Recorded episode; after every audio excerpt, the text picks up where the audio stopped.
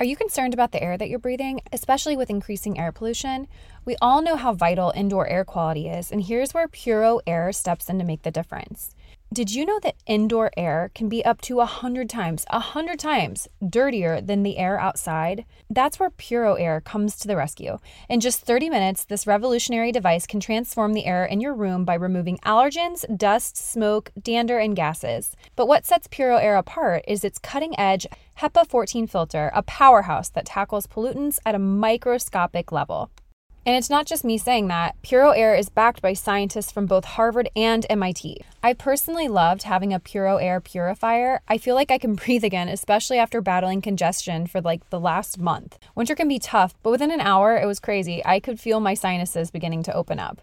I slept through the night without coughing, and I've been sleeping so much better now that we have a Puro Air running in our bedroom. So check it out at getpuroair.com. That's G E T P U R O A I R.com. One more time, getpuroair.com. For a lot of my listeners, I feel like they're on a journey to simplify their lives, but they don't want to sacrifice style, which I completely understand. And that's why I was excited to partner with Home Threads. Home Threads is the perfect blend of minimalism and comfort for your home. At homethreads.com, you can discover a curated collection of sleek and functional furniture that speaks to the heart of minimalist living, from multifunctional storage to timeless design. They have everything you need to create a clutter free and serene space for your family. As most of you know, we've recently moved, and I'm not someone to just fill up a room so that it's done and decorated. I wanted to do this with intention, and so I searched out accent chairs on Home Threads and found the perfect mid century modern chair that really complements my space. So, embrace the beauty of less and elevate your home with purposeful pieces. Visit homethreads.com/minimalist and get a code for 15% off your first order. Home Threads, love where you live.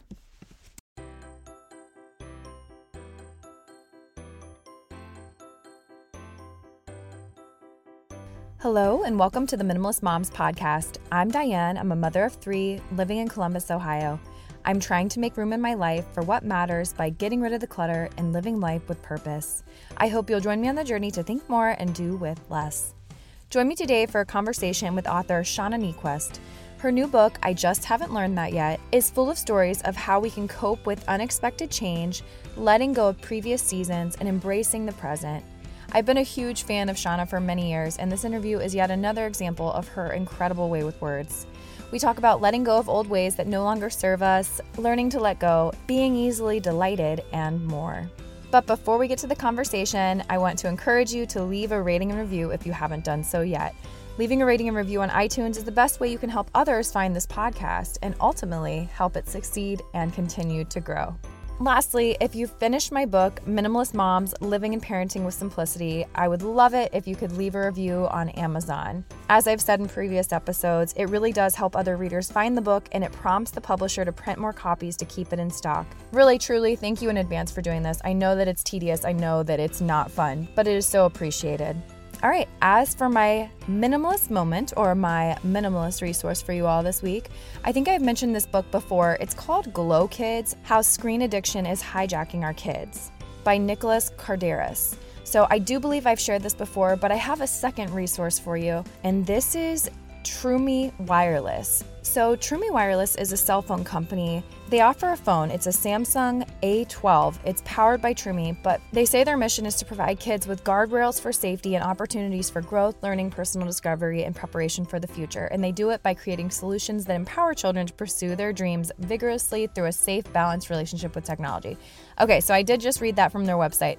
I truly believe in this phone. I think it can help with bullying. I think it can help with online predators. I think it can be helpful for children that are spending way too much time on their phones as you can set the limits and the boundaries. There's no social media on these phones. I will be transparent with you. I did just become an affiliate with Troomi. So the link that you're going to see in the show notes is a link that has my special code or however they determine that in there.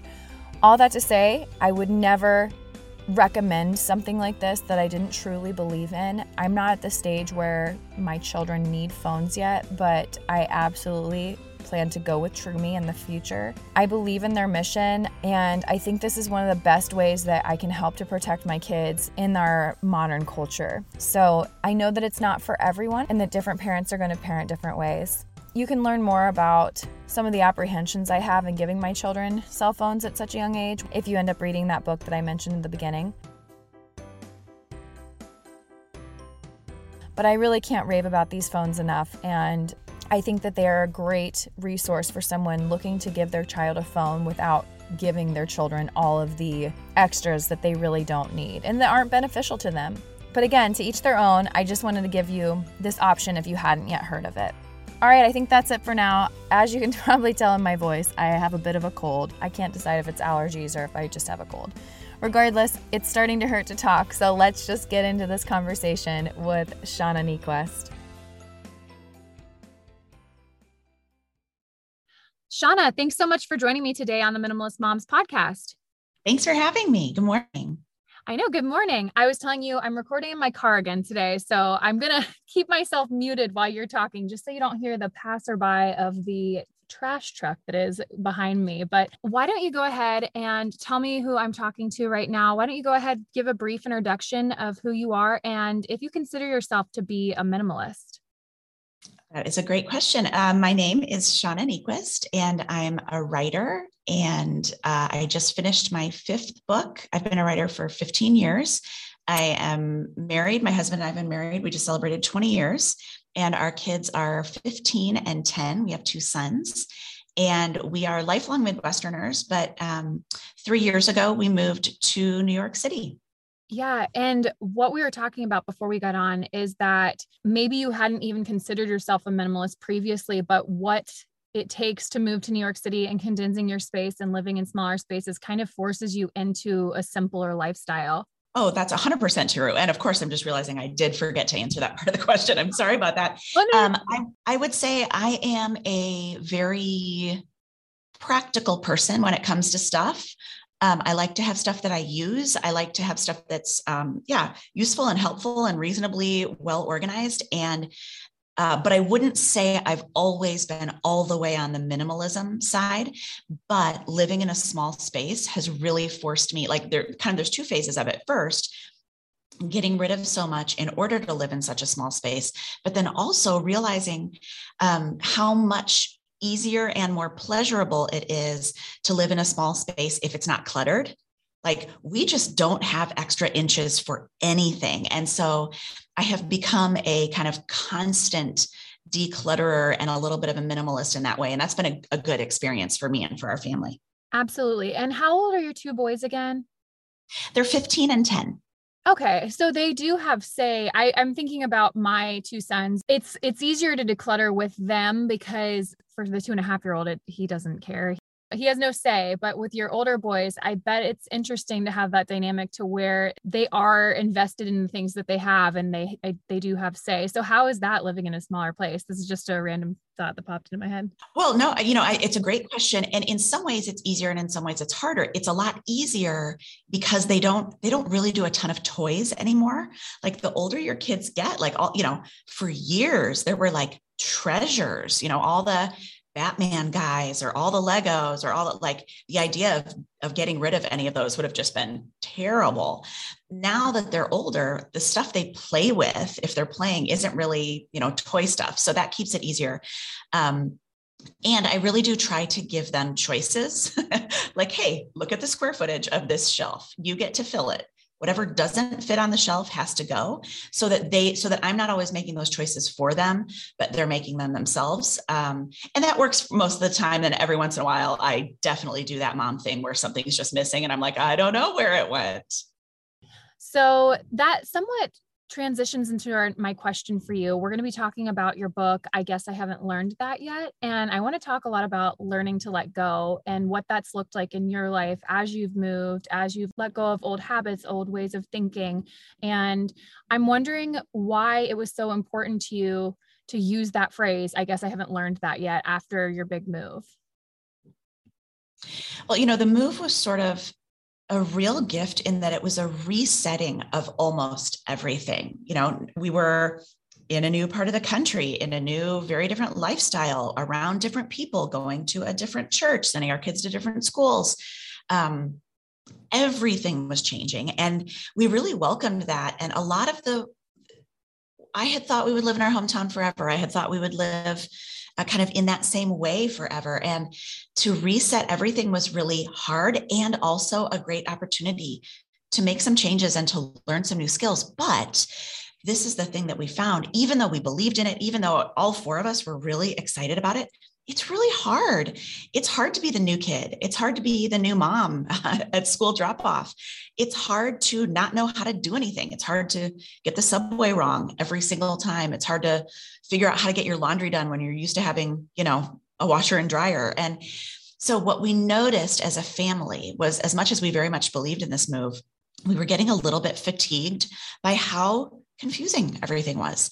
And so I remember our kids were coming home like, I don't, why don't I know, why don't I know how to do this? Or how did everybody else figure this out? Or, and I realized they were starting to feel some stress and like, am I falling behind? Am I not getting the hang of things? Have I made too many mistakes? Kind of at the bottom of it all, they were asking like, am I dumb? And I was like, oh gosh, okay, okay, okay, okay. We need to have a totally different set of conversations. You're not falling behind you haven't made too many mistakes. You're not dumb. This is what happens when you're a beginner somewhere. When you decide to begin again, when you sign up for being a rookie every day. So I, I, wrote this phrase. I guess I haven't learned that yet, just trying to kind of reframe the moment we were having. And I wrote it on a piece of paper and I stuck it on our wall. And I said, listen, this isn't just for the kids, this is for all four of us. At the end of every day, we're going to ask each other when during the day we said it at least one time. I guess I haven't learned that yet. And it started off just as a way to kind of give ourselves to the freedom to not have it all figured out, to get it wrong and try again, to ask for help. It ended up becoming so much more than that. It became really like a a mantra almost to hold on to. For me, through middle age, through some health problems, through so many cultural changes, and through a pandemic, and we're not supposed to know everything already. The point of it is to be learners, to be curious, to ask for help. And so that phrase has become so valuable to me, such a kind of a handhold through a really turbulent season. Absolutely. I can relate to that. Uh, my daughter, we started homeschooling her this year. She's in the first grade. And some days are better than others. And on those bad days when she gets frustrated, because I would say that she has some perfectionist tendencies, I'm like, it's okay. And I, I say somewhat of the same thing to her, but also to be a lifelong learner. And that doesn't just mean in the bookish way, being a lifelong learner, of being open to learning and growing. And that either could solidify what you already know to be true or to expand in the way that you've already been thinking. So I really like that you use that for your boys, it, especially in an overwhelming environment like New York City. That, that probably is really hard to be a beginner in certain ways that I wouldn't even have expected.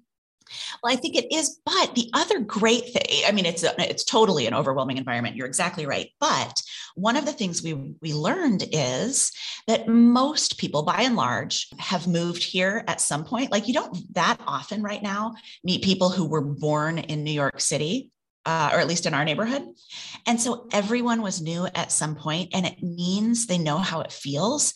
And it means they're really open to helping you kind of get your footing. And that was something that we didn't necessarily think about going in, but we've become really like, like ask for help. People love to be asked to, to offer some of their expertise or their body of wisdom. And so we've become like just askers. And it so then we get to know new things. It means we also get to know new people because uh, there's a little connection then created when you've asked them for help. What about you? What was a way that you were possibly living when you were still living in the Midwest that shifted when you moved to New York? What did it look like in your life? Well, one of the biggest shifts is I, you know, I had I lived in my hometown with uh, my brother, lived on my same street. My parents lived nearby. My college roommates and childhood best friends. I I had such a really well established and deep kind of circle of community. And I really loved that. I was really grateful for that. We spent a lot of time together, lots of baby showers and, you know, marking people's like moments and memories and celebrations. And then I moved to New York and I knew literally nine people well enough to text them. And that is not a lot. And um, I think I was overestimating really how well I knew like three or four of them. Um, and people have busy lives and the city is big and we live kind of far away from each other. And so I went from like a very like robust and thriving community lots of layers and a sense of real familiarity to like I only have a handful of friends and they don't know me very well and I don't know them very well. And it's really difficult. You have to put a lot of effort in it. Everything feels sort of like a first date. And I had to get used to a much quieter way of life, a lot more one-on-one time. There was, it was less like, you know, parties and gatherings all the time. And, and you had to start over in so many relationships. And um, those are worthwhile skills to develop, but it's not easy in the process. Yes, I'm thinking about someone listening that I don't know if they'll have to fill in the blank of what they're learning to let go of, but what was something that helped you to do that? How did you give yourself grace? Did you repeat something like you said, a mantra to yourself, or what did it look like? Well, one of them, you know, there's this idea, and it's it's a, an idea all through culture, but I, I am not great at it. Um, so I have history. This sounds like I'm going off on another tangent, but I promise we'll get there. I have historically not. Uh, I love summertime. Summertime is my jam. I love flip flops. I love ponytails. I love blueberries and sweet corn and the beach. And also, I am not wild about fall. I don't like it. I don't like cinnamon generally. I don't like boots. I don't like turtlenecks. I don't think cozy is better than at the beach. And this has been controversial. A lot of people get really frustrated when I say this because people love fall, but I don't. Um, I like summer better. And I especially have bad feelings about fall because it takes away my summer, right? So, like, I, I don't love it. But what I realized as my life was changing so much, as I was having to let go of so many things, is I realized, like, wait a minute, this is built in to the very world we live in. These seasons are here for a reason. And there's something for us to learn from them. And I was essentially trying to live in an eternal summer and nobody gets to live in that you have there there's summer is about you know life and and flourishing and freedom and freshness and then fall is about letting things die in order to make way for the silence and rest of winter in order to make way for the new life and the new buds on branches of spring right like it's built this way but I was really resistant to that. And so I would say for anybody who's having trouble letting go or letting the seasons change in their life, thinking about it as seasons has really helped me, right? Like mm-hmm. you're in a particular little kid season right now. Mm-hmm. I'm in a almost junior high and high school season. If I were to pretend I have little kids right now, that'd be really frustrating for anyone, for everyone involved. So, what does it look like for each of us to look at our lives honestly and say, what season am I in right now? Doesn't matter what came, what was before this. I can't fast forward into what's next. But what does it mean to be right here, right now in this particular season? Oh, that's really great advice. And I will say I am a fall girl, but I I do like all the seasons. There's something great about all the seasons. And you're right, when you look at things through that lens, there's going to be pros and cons in all of those seasons. Like I don't love the rain in the spring, but I do love the flowers. And so thinking on the bright side and trying to stay positive and pulling out those little moments of what I, I think it's interesting. You say you are someone who has a goal to be easily de- delighted. So I think that if we find little delights in our day, that can be really beneficial when moving through difficult seasons. Oh, absolutely. You know, I think it's really easy to say, like, oh, this is a bad season. It's all bad, 100% bad, categorically bad. And I'm waiting for a good season where everything's lovely and delicious and delightful. And I don't think most of our lives work that way. I think they're all kind of mixed up together. Some are certainly darker than others and some are lighter and happier than others, and that's lovely. But there are almost always still kind of challenges and hard days and buggy things in the great seasons. And there are reasons to be grateful and delighted in even the darkest seasons. And that's worth finding too. When you talk about seasons and how I don't know. I guess I've never lived through a horribly tragic season of my life. Like there's been some rougher ones, but I would say that like during those rougher seasons, even if I can't find anything good that comes out of that, I can see the good through others that maybe I've been dependent on during that season. Does that make sense? Absolutely. And I think that's that's part of it is when you're in those horrible seasons, it's really important. It's not always possible. Sometimes it's just like you need to let a couple days go by and be like, hey, this is just rough. Yeah. When you can find your footing just for a second to say, okay, this is rough. Also, a friend showed up to me for me in a really meaningful way or oh that that text came at just the right time, or I really felt supported in this conversation. Those are worthwhile things to mark, um, to be to be noting the goodness even in a season of a lot of pain and challenge. Mm-hmm. Absolutely. Tecovas is a terrific boot brand, and they're bringing a fresh perspective to heritage boot making. So they've carried forward all the time honored traditions and quality you find in a great pair of cowboy boots, but they've innovated on comfort, style, and service. As someone who tries to pursue a minimalist lifestyle, I highly value quality over quantity, and I'm telling you, you can't find a higher quality boot than Tecovas. Their Western boots for men and women are handmade handmade from the most premium leathers with over 200 time honored individual steps. Also, did I mention that they are Austin designed, Texas tested, and handmade down in the boot making capital of the world, Leon, Mexico? And also, if you've ever wondered if you can pull off cowboy boots, which is something that I was thinking, you should pull on a pair of Tecovas and you'll see. Just do a quick search for Tecovas on social media and you'll see how adorably styled these boots can be. Visit tecovas.com, that's T E C O V A S.com, and point your toes west. No more stressful trips to the fitting room under fluorescent lights. With Armoire, you get to wear quality pieces without the hassle of adding to your wardrobe or paying designer prices. I'll say, as a busy mom of three, I know the importance of treating myself to something special, and Armoire allows me to prioritize quality over quantity in my wardrobe. Plus, Armoire is woman founded and woman led, so you can feel good about supporting a business that empowers women. If you're ready to have your dream closet delivered to your door, try Armoire today. You'll never have to worry about finding the perfect outfit for any occasion again. If you're curious for some of the looks that I've chosen, check out my collaboration highlight on Instagram for a few of my favorite armoire looks looks that you can grab too. So, right now, my listeners can give Armoire a try and get up to 50% off their first month. That's up to $125 off. Just visit armoire.style slash minimalist. That is armoire.style, A R M O I R E dot style slash minimalist to get up to 50% off your first month and never worry about what to wear again. Try Armoire today. So, going back to uh, I want to talk about relationships here as we kind of wrap things up, but you use the phrase living lightly. You talk about it in downsizing your home and possessions, but you also talk about living lightly with relationships and unforgiveness. So, I guess what does that mean to you these days, living lightly? Well, you know, so if you picture picture like if, you have like a you have a house and picture there's a room where you just keep throwing things that you ultimately don't want or need, you just don't want to deal with them right now, right? I have had those rooms. Definitely. I had a whole basement like that at a certain point. I had a guest room like that. Picture all the stuff that somehow came into your life and it's not you don't need it and you don't want it and you don't love it but you don't want to do the work to get rid of it. You just throw it in there. And then picture how that feels over time. It starts to feel like, ew, like I'm carrying a lot with me, right?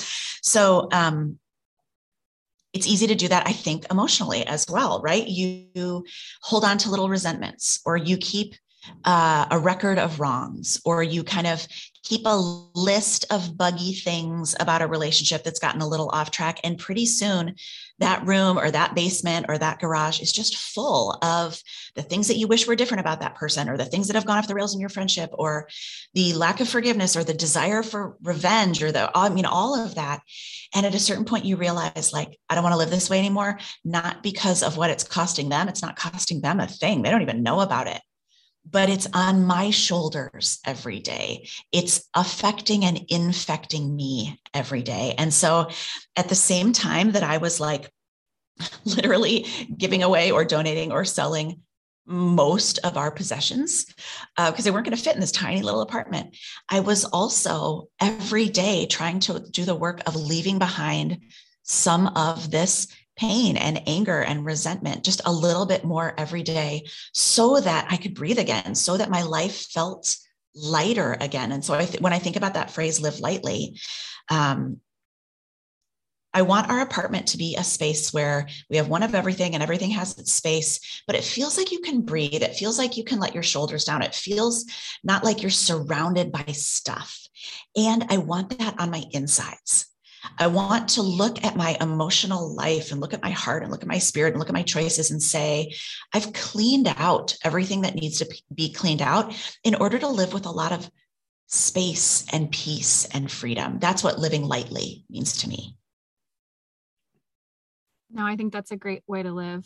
One thing we didn't touch on that I didn't ask you before we talked today was what did this look like for your husband? I think that a lot of us can take this information that we hear on podcasts and it's all good to apply it to ourselves. But like, I just wonder, did your husband, how did he walk alongside you through these seasons? I guess.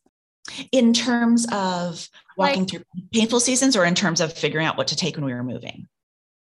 I don't know, maybe both. Like I think that learning to let go, like did he did he have his own methods of that? Or like yeah, I guess how yeah. was he supportive to you? That's a great question. Yeah, yeah, yeah.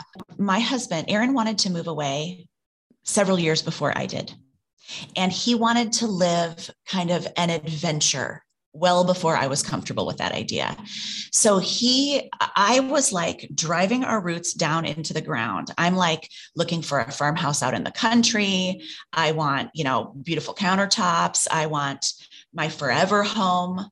And he's like, I want to travel around the world. I want to move to Brooklyn. I want to move to San Francisco. I want like, and it felt like we were really mismatched in that season. I was like, I would like 17 sets of dishes and fancy sweatpants and, uh, you know, acres. And he was like i want everything i need in a backpack and i want to learn from people who are different from me and i want to uproot everything. And it was really scary. Uh, it was the first time in our life you know we'd probably been together maybe 16 years at that point. And it was one of the first times in our lives where it felt like i mean we're very different but the difference never it felt um, like the two could coexist so well in the same life. Like we know how to manage me being extra an extrovert and him being an introvert. We know how to it, that doesn't that doesn't mean it, it doesn't feel mutually exclusive to good lives. And all of a sudden this felt like wait a minute. There is no you getting what you want and i getting what i want. Like we can't simultaneously travel around the world and buy a farmhouse. Like those things don't coexist. And so we had to really live in the tension of that for a long time. And what we eventually decided, and it was not easy and we didn't do it particularly well, was we had done, we had lived the way I wanted for a very long time. And it was ending. It was very clear that it was ending. We were leaving our church. He was leaving his job. A lot of the friendships that had really anchored us were ending or shifting in our lives. And there was this openness. It was like fall turning to winter, and I was still longing for summer. It was like a lot of good things have died, and we need to make a new life. And so that was our moment to say, okay, I've I've sort of been the captain of where we live for a long stretch and it's clearly over. I'm going to let you be the captain. I'm going to, you know, for this next season. And that's what brought us to New York. And it's been wonderful, but it was not an easy process for us to get there. And um, I hope that when it comes time to make another similar big decision, we'll do it more graciously. But I would say we really struggled to figure out how to make that one. Yeah, thanks for sharing that. I think it's easy to take a few tidbits from a podcast and try to apply them to your life. But I think that in reality, it can often be a little bit more tricky, especially when we're living with someone else that, like you said, for you, you guys are kind of yin and yang. My husband and I are very yin and yang too. But it, you're right. For the most part, it works. But then when you have these like life changing uh, ideas or just ways that you want to live differently, it can cause some tension there. So I appreciate you sharing that. Mm-hmm. All right. Well, where can listeners find you if they want to connect with you online or buy a copy of your new book? So the books are available on April 12th everywhere. They are in big stores and little stores and local bookstores and big online stores. And there are several different versions. Um, Barnes & Noble has an exclusive version that has an extra chapter in it. Uh, there's an Audible version as well. So um, April 12th, they will be available everywhere. Perfect. And then also, if you wanted to find me online, I'm mostly um, on Instagram, and that's just um, S. Niequist. Great. Well, as we wrap things up here, I'm going to ask you the two questions that I ask every guest. And the first one is What has been a beneficial resource to you that you would like to share with the listeners? Might be stretching the definition of resource, but I have been really excited lately about Etsy. I've been trying, you know, as we live in a very small space, I'm really careful about what we buy and what goes in, comes into our apartment. And um, I've been wanting a set of vintage dishes, but I didn't want like extremely expensive, fancy, oh no, what if I break one dishes? I wanted like, they're beautiful, but they're also a little banged up and I can use them every day without worrying about them. And I found just like the most perfect kind of mismatched half set on Etsy and I was so excited about it. I also bought a piece of artwork there that I really love. So I think when you, well, no, I was going to say I can't go to Target. I don't have a Target nearby, but I don't have a home goods. I don't have it like I can't just walk into a home store and start putting things in a cart. Like I need a tiny little piece of artwork that goes just in this tiny little corner that's just like this, you know? And so Etsy's been a really good place to look for very specific, especially vintage or handmade things. And those have, that's felt really exciting to me lately.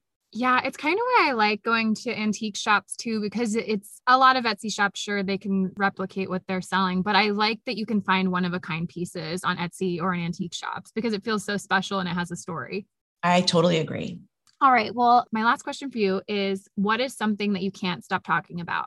Okay, so if you were to ask my friends, they'd be like, "Oh my gosh, I know about your new candles." I I don't know how we ran across this company, but there's a a company. I'm, I'm not like sponsored by them or anything. I just really like it. Um, called the Sibling Candle Company, and your they're like really high quality candles, um, and the fragrances are from like natural oils, and they smell beautiful. But they come to you in like a Ziploc bag that you put in the microwave, and then you can repurpose any like container or vessel in your house to become the candle holder.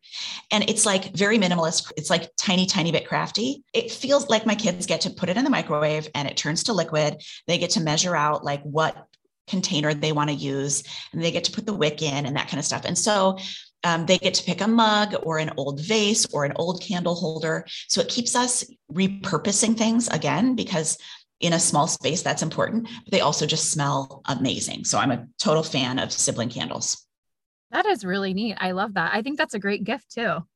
It is a great gift. I've given people sometimes even like a like a special mug or little jar or vase and then the candles that go along with them or a fancy set of matches to go with the candle ah. wax. Kind of a fun gift. Yeah that's great. Well Thank you so much for joining me today and sharing a little bit about your life. I hope people pick up a copy of your book. I just finished it and it was really wonderful, as are all of your books that I've read. So I highly recommend them giving you a follow and checking out your book. And thanks again for your time. Thank you. Thanks for doing this. What did you think of the episode? I invite you to keep the conversation going at minimalistmomspodcast.com. There you'll find links to the Instagram account, Facebook page, and where you can find me all around the web.